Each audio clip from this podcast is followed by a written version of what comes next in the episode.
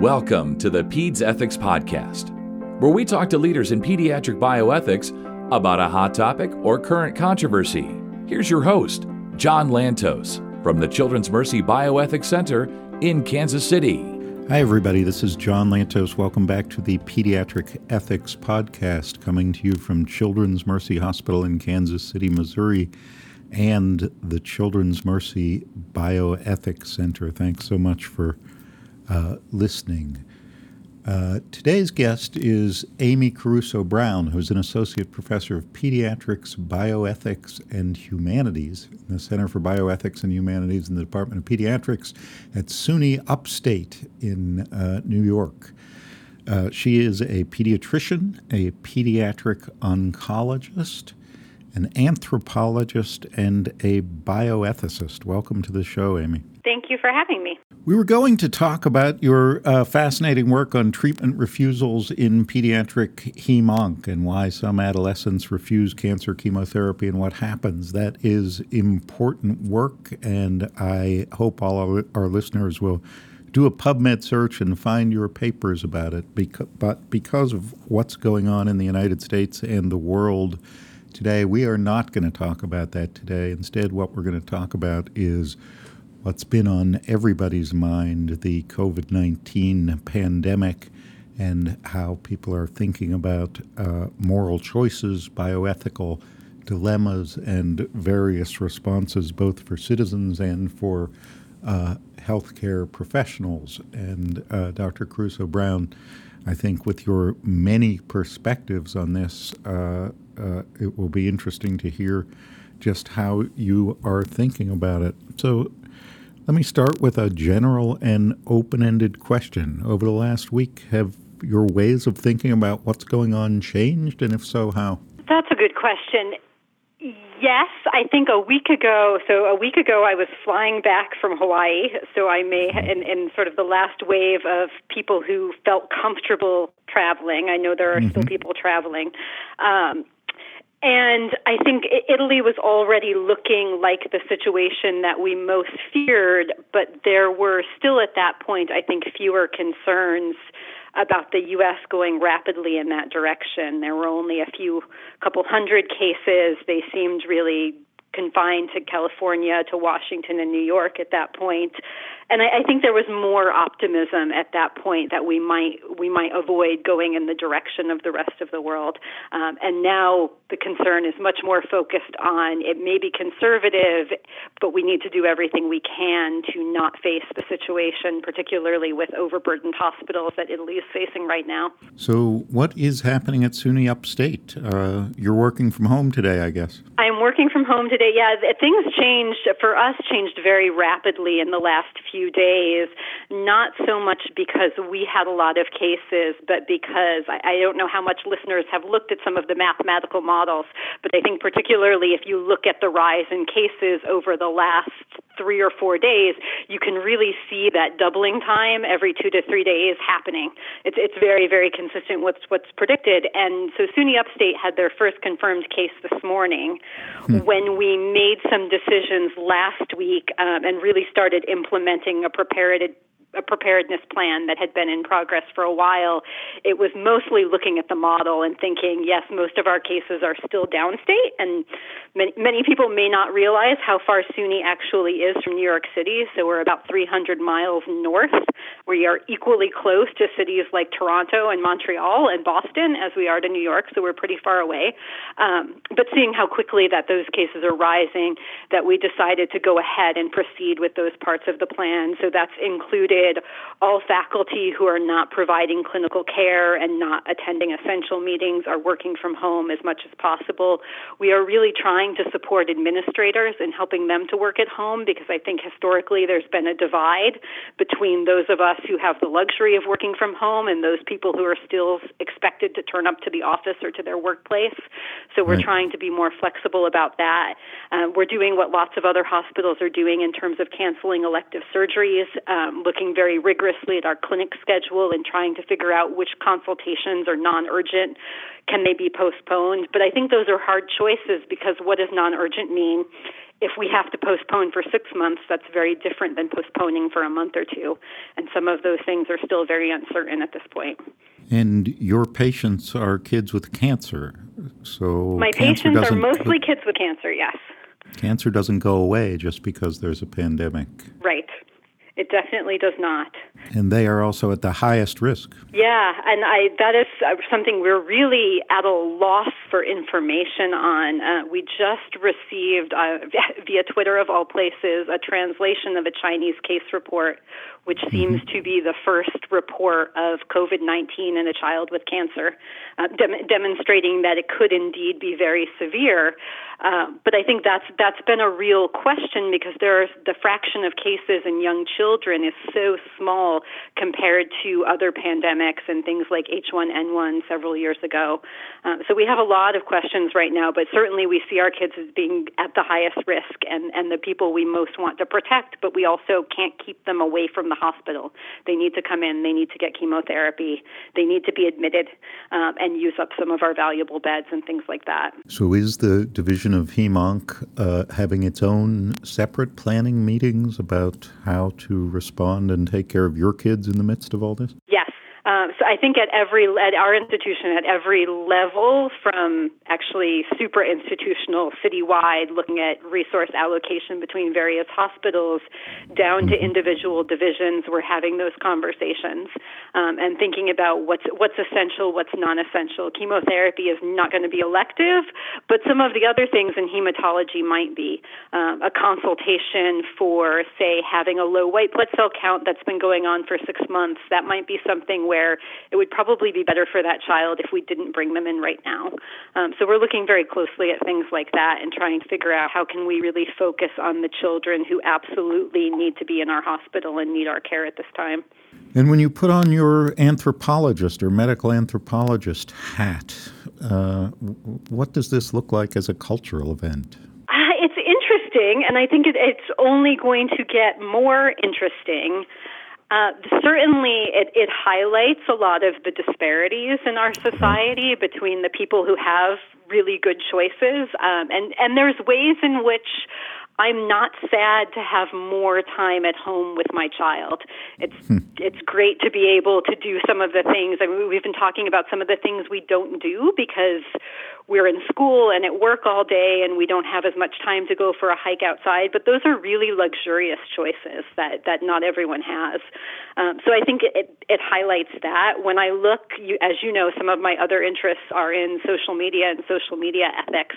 And when I look at what's happening culturally online it's really interesting because the dialogue that happens on, say, Med Twitter or on the Facebook doctor groups is very different than the conversation that's happening outside those healthcare circles.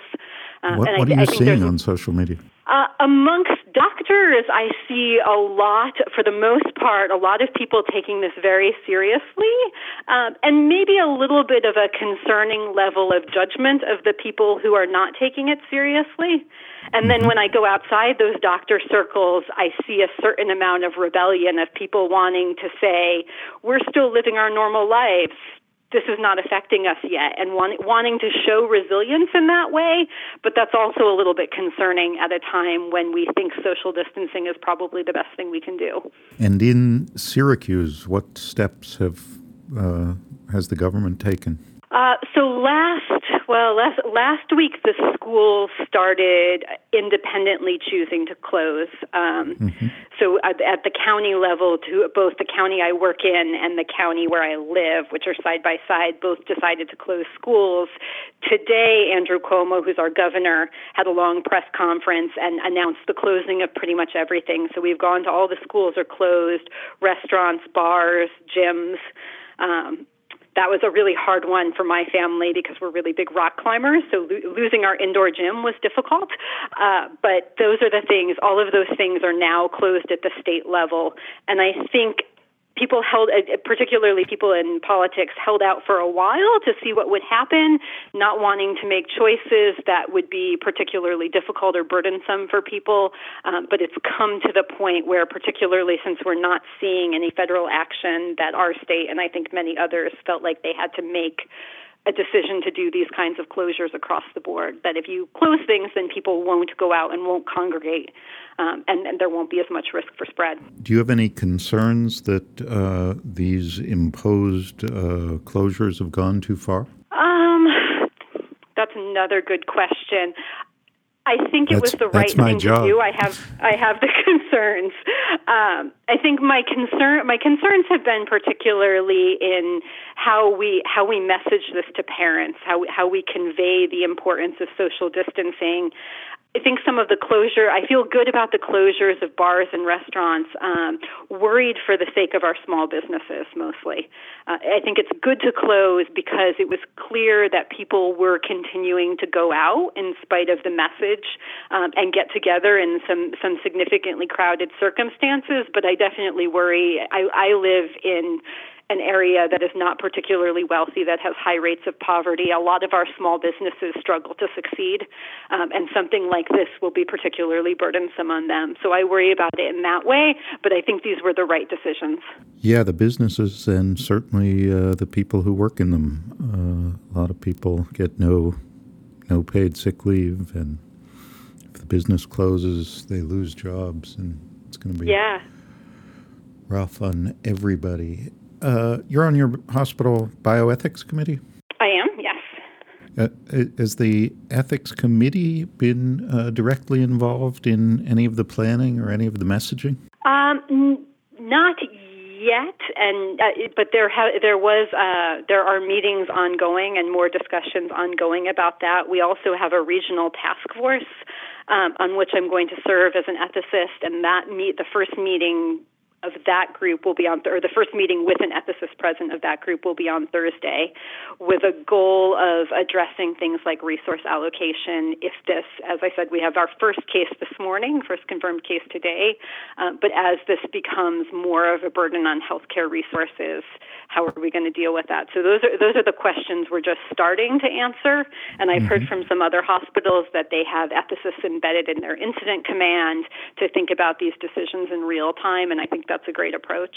I'm sure you've been following what's going on in Italy, where uh, they're you know a week or two perhaps ahead of us, and uh, those issues of resource allocation have gone from theoretical to frighteningly real. They're making decisions based on uh, age and illness severity and various other uh, triage type criteria.